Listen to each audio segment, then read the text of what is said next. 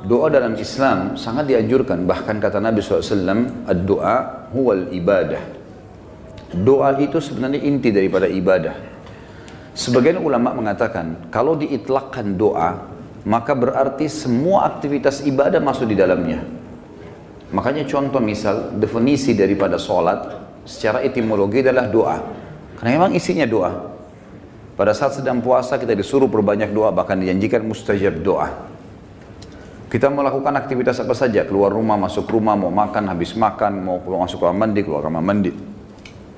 Mengenakan pakaian, membuka pakaian, apa saja ada doanya. Dan doa dijadikan senjata bagi orang-orang beriman oleh sang pencipta Allah. Sebagaimana sabda Nabi SAW, doa silahul mu'min. Doa adalah senjatanya orang-orang beriman. Hadis ini masih diperselisihkan para ulama, tetapi memang dijadikan sebagai gambaran oleh para ulama yang lainnya tentang masalah bab doa karena dia hanya dukungan. Dia bukan menjadi sebuah intisari daripada bahasan itu. Artinya orang mukmin bisa berdoa kepada Allah sehingga menjadi senjata bagi dia untuk menolongnya dalam segala masalah yang sedang dihadapi.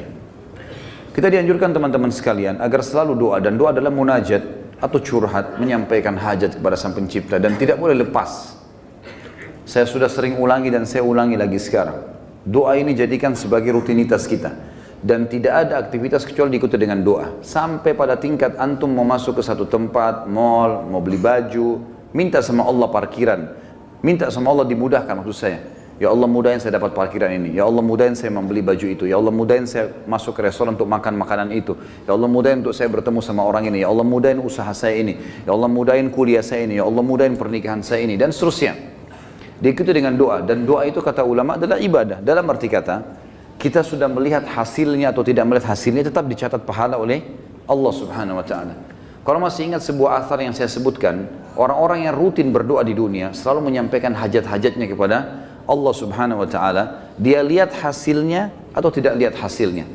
Maka orang-orang seperti ini yang belum melihat hasil dari doanya, seakan-akan bagi dia mungkin belum diijabah, maka dalam sebuah riwayat dikatakan akan datang orang-orang seperti ini hari kiamat diberikan pahala bergunung-gunung Lalu mereka kaget, pahala dari mana ini? Bertanya pada para malaikat.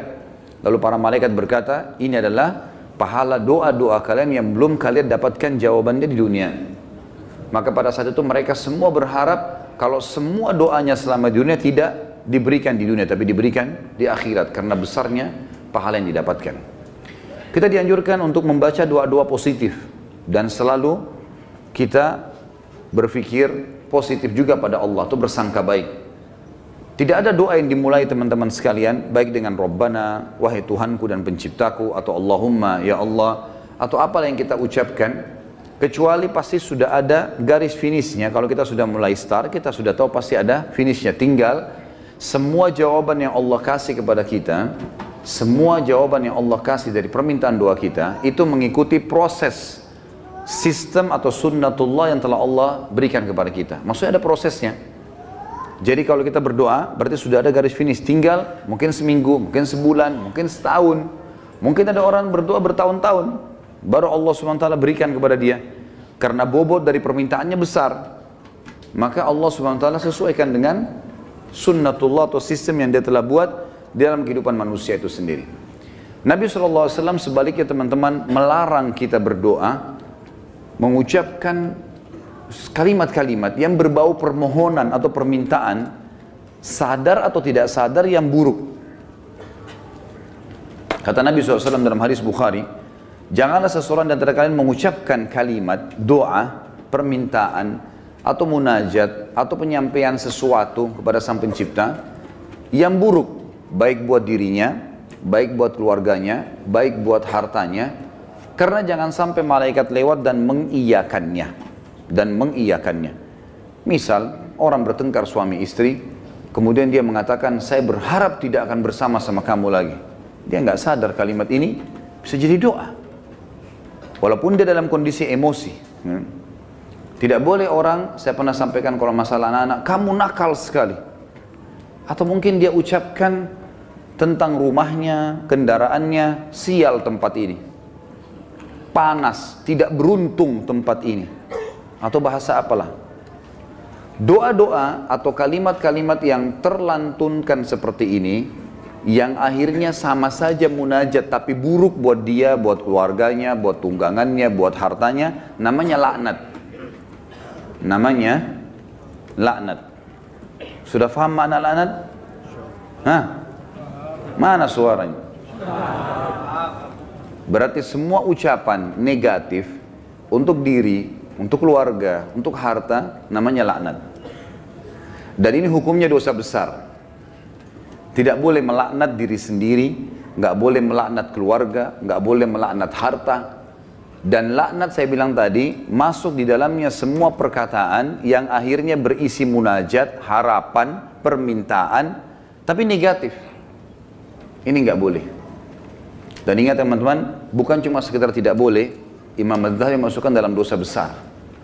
Kita nggak boleh melaknat diri sendiri, nggak boleh melaknat juga orang lain, nggak boleh melaknat harta, nggak boleh melaknat benda, nggak boleh semuanya. Dan kita akan baca nanti ada hadis, ada seekor unta yang dilaknat oleh pemiliknya, maka Nabi SAW suruh penduduk Madinah muslimin meninggalkan unta itu. Jangan ada yang sentuh lagi unta itu. Karena sudah dilaknat oleh pemiliknya. Hanya karena pada saat pemiliknya nunggangi dia, kaki unta ini kesentuh batu, akhirnya dia hampir jatuh. Mungkin kalau kita naik mobil atau motor sekarang tiba-tiba ada yang ugal-ugalan lalu kita rem tiba-tiba. Kadang-kadang ada orang kalau kurang berzikir teman-teman. Tidak biasa lisannya berzikir. Yang keluar semua kata kotor nantinya. Tapi kalau orang biasa berzikir, oh subhanallah, Allahu Akbar. Dia berzikir, lain. Itu positif karena dia sudah terbiasa berzikir maka keluar kalimat itu. Atau tabrakan tiba-tiba, na'udzubillah. Tapi kalau dia tidak biasa maka otomatis keluar kalimat-kalimat yang tidak baik. Dan itu bisa jadi doa buat dia atau buat orang lain. Nah kalau buruk berarti namanya laknat, dosa besar. Jelas ya? Ini judulnya. Judul dosa besar 39 adalah melaknat. Saya akan bacakan Imam Az-Zahabi mengangkat dalil-dalilnya teman-teman sekalian. Di antaranya adalah hadis riwayat Bukhari Muslim, hadis yang sangat ringkas, pendek, padat sekali. Dan sebagian ulama mengatakan dari hadis ini sudah cukup sebenarnya setiap mukmin punya pengontrol dalam bermuamalah dengan dirinya atau orang lain. Pendek sekali bunyinya. Kata Nabi SAW, La'nul mu'mini kaqatlihi. Melaknat seorang mukmin adalah seperti dosa membunuhnya. Seperti dosa membunuhnya. Jadi kalau kita lagi jengkel sama seseorang, selama dia muslim, kalau kita ucapkan kalimat itu, maka akan kena. Dalam sebuah hadis yang lain apa?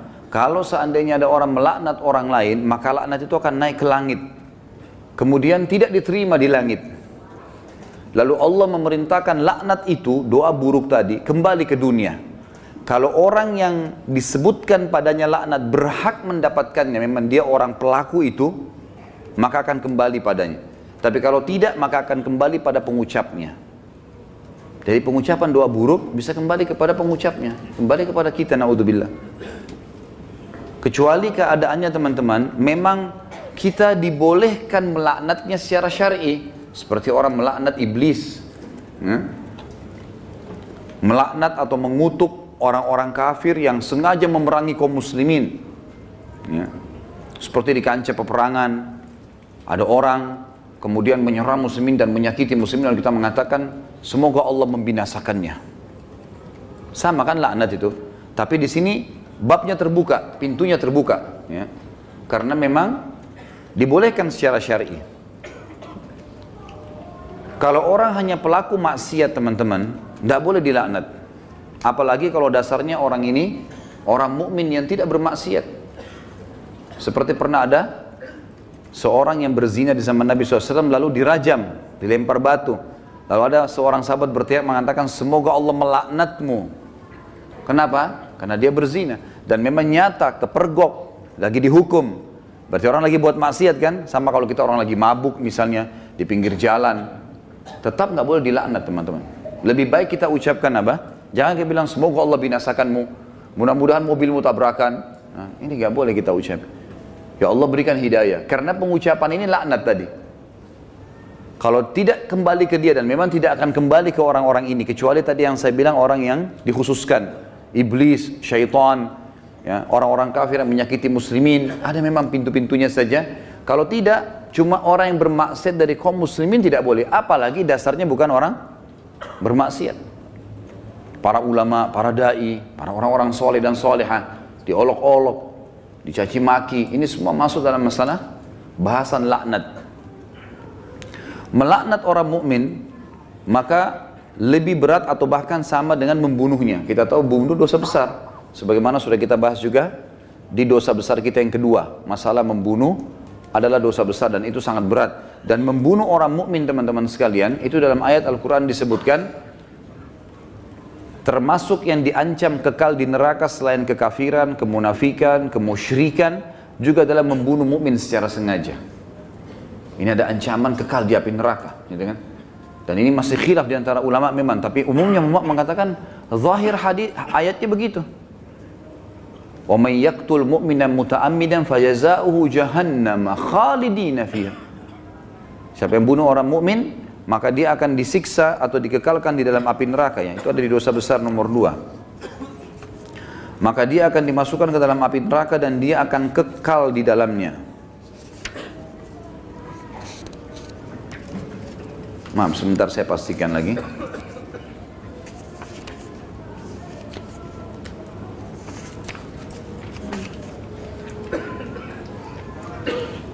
Iya. Ayatnya dalam surah An-Nisa ayat 93, "A'udzubillahi minasyaitonir rajim, wa may yaqtul mu'mina muta'ammidan fajaza'uhu jahannamu khalidan fiha wa ghadiballahu 'alaihi wa la'anahu wa 'adda lahu 'adzaban 'azima." Dan saya beristighfar tadi karena saya salah dalam membaca ayat, tapi ini ayat yang benar, An-Nisa 93, yang artinya barang siapa yang membunuh seorang mukmin dengan sengaja, maka balasannya neraka jahanam dan dia kekal di dalamnya dan Allah murka kepadanya dan melaknatnya serta menyediakan adab yang besar baginya. Ya. Sementara melaknat orang mukmin sama dengan membunuhnya. Hadis yang kedua, tadi hadis Bukhari Muslim, hadis yang kedua riwayat Imam Bukhari dan juga Imam Muslim menyebutkannya. Kata baginda Nabi SAW, Sibabul muslimi fusuqun wa qitaluhu kufur. Mencaci maki seorang muslim adalah suatu kefasikan dan membunuhnya adalah suatu kekafiran. Di sini kalimat mencaci maki seorang muslim adalah sebuah kefasikan. Maksudnya adalah caci maki masuk dalam laknat. Caci maki masuk dalam laknat. Misal seseorang maaf punya pegawai lalu dia mengatakan kamu bodoh. Kalimat bodoh ini walaupun dia lagi salah bukan itu. Itu sama doa buruk kan? Laknat maka bisa kembali ke dia, bisa kembali ke dia. Tapi pengucapnya walaupun orang itu layak mendapatkan kalimat bodoh, kembali ke dia kalimat itu, tapi laknat ini bisa kembali menjadi dosa besar bagi pengucapnya. Dan lebih baik jangan diucapkan. Lebih baik jangan diucapkan. Beda kalau kita menghardik perilaku. Misal gini, ada orang melakukan perbuatan yang ngawur dia, dia melakukan perbuatan yang orang tidak lakukan. Misal mobil lagi sangat kencang, kemudian dia tiba-tiba berjalan di tengah jalan, de, seperti menunjukkan sebuah atraksi atau kehebatan gitu kan. Lalu kita mengatakan perilakunya orang ini gila. Perilaku, perbuatannya itu berbeda. Yang dimaksud dalam sini adalah masuk kepada individunya. Karena perilakunya memang betul salah, gitu kan? Perilakunya salah. Kalau kamu terus melakukan perbuatan ini, seorang guru bilang sama muridnya, kamu bisa menjadi orang bodoh. Gak masuk dalam laknat itu. Karena yang sedang dibahas apanya? Perilakunya. Perilaku beda. Gitu kan? Kalau kamu terus saja seperti ini, telat datang di kantor, tidak mengerjakan pekerjaan, kamu tidak akan berprestasi. Kata-kata tidak berprestasi, buruk atau tidak? Buruk. Masuk semua dalam globalnya mana? Laknat. Tapi tidak masuk di sini karena dia sedang menilai perbuatan memang yang sedang salah. Beda. Gitu kan? Seseorang membersihkan rumah atau masjid masih kotor. Ini kenapa dibiarkan kotor? Kalau begini nanti orang akan menilai kamu buruk. Menilai perbuatanmu buruk. Bukan laknat itu. Jelas ya? Jadi yang kita maksud di sini adalah individunya. Mencaci maki di sini masuk di dalamnya adalah kefasikan dan membunuhnya adalah sebuah kekafiran. Kemudian dalam hadis Muslim dari Rasulullah SAW bahwasanya beliau bersabda di dalam hadis yang diriwayatkan Imam Muslim juga la yakunu la yakunu la'na la'anu syufa'a wala syuhada yaumal qiyamah. Orang-orang yang gemar melaknat lidahnya suka mengucapkan kata-kata buruk Termasuk teman-teman ya, saya sering dengar orang bercanda sama temannya, ucapkan nama binatang. Ya. panggil nama binatang, panggil kata-kata buruk, ya. Kadang-kadang kalau ditanya apa itu, oh itu artinya ini, oh itu arti buruk semua. Walaupun dia cuma bercanda sama temannya. Di sini dikatakan orang yang suka melaknat, lisannya suka diucapkan kata-kata negatif begini untuk dirinya, untuk orang lain, untuk kendaraan, untuk tunggangan, harta dan seterusnya, tidak akan bisa memberi syafaat. Dan syafaat adalah pertolongan. Saya pernah eh, tekankan teman-teman, syafaat itu akan didapatkan bagi kalau manusia biasa kayak kita, kalau timbangan amal kita sudah lolos. Kalau kita sudah ditimbang amal baik, amal buruk, lalu amal baik kita lebih banyak, maka kita akan bisa memberikan syafaat orang lain. Sebagian ulama mengatakan, sesuai dengan kadar lebihnya, pahalanya dia. Misal pahalanya 10 ribu, dosanya 100. Maka lebihnya, selisihnya dia bisa membantu orang sejumlah itu. Tapi bukan diambil pahala dia, cuman kadarnya saja. Ini ulama ambil daripada hadis Nabi SAW uh, eh, yang berbunyi sesungguhnya akan ada dari umatku yang bisa memberikan syafaat sejumlah suku mudar. Suku mudar adalah suku Arab yang sangat banyak jumlahnya, gitu kan? Ada orang kena banyak sekali amal solehnya, dosanya sedikit, dia lolos, kemudian dia bisa memberikan pertolongan sampai satu suku, gitu kan? Lalu lanjutan hadis kata Nabi SAW dan ada juga di antara umatku yang akan saking besarnya dosa yang dia lakukan, yang akan membesar di neraka sampai dia sendiri menjadi salah satu sudut neraka itu. Tapi saksi bahasan kita potongan pertamanya. Orang yang suka melaknat teman-teman tidak boleh jadi tidak boleh memberi syafaat. Sebagian ulama mengatakan syafaat di sini masuk dunia dan akhirat. Artinya kalau ada orang mau e, merekomendasikan orang lain, tidak layak dia dia bisa memberikan rekomendasi kalau dia sendiri suka melaknat. Suka menghardik, suka mencaci maki, suka menyalahkan. Ya, mendoakan yang buruk. Dan juga dia tidak akan menjadi saksi untuk umat-umat yang lain yang disampaikan risalah pada mereka pada hari kiamat. Karena nanti kita akan menjadi saksi hari kiamat. Nanti dalam sebuah hadis dikatakan Nuh alaihissalam didatangkan oleh Allah di mahsyar bersama dengan kaumnya. Lalu Allah tanya, Hai Nuh, kau sudah sampaikan belum apa yang saya perintahkan? Kata Nuh, sudah ya Allah. Tanya kaumnya, apakah Nuh sudah dakwakan kalian? Enggak pernah Nuh datang kepada kami. Lalu kata Allah SWT kepada Nuh, siapa saksi bunuh? Dia bilang Muhammad dan ke umatnya. Dipanggillah Nabi Muhammad SAW dengan kita semua memberikan syafaat. Ya. ya kita memberikan kesaksian, maaf, kesaksian.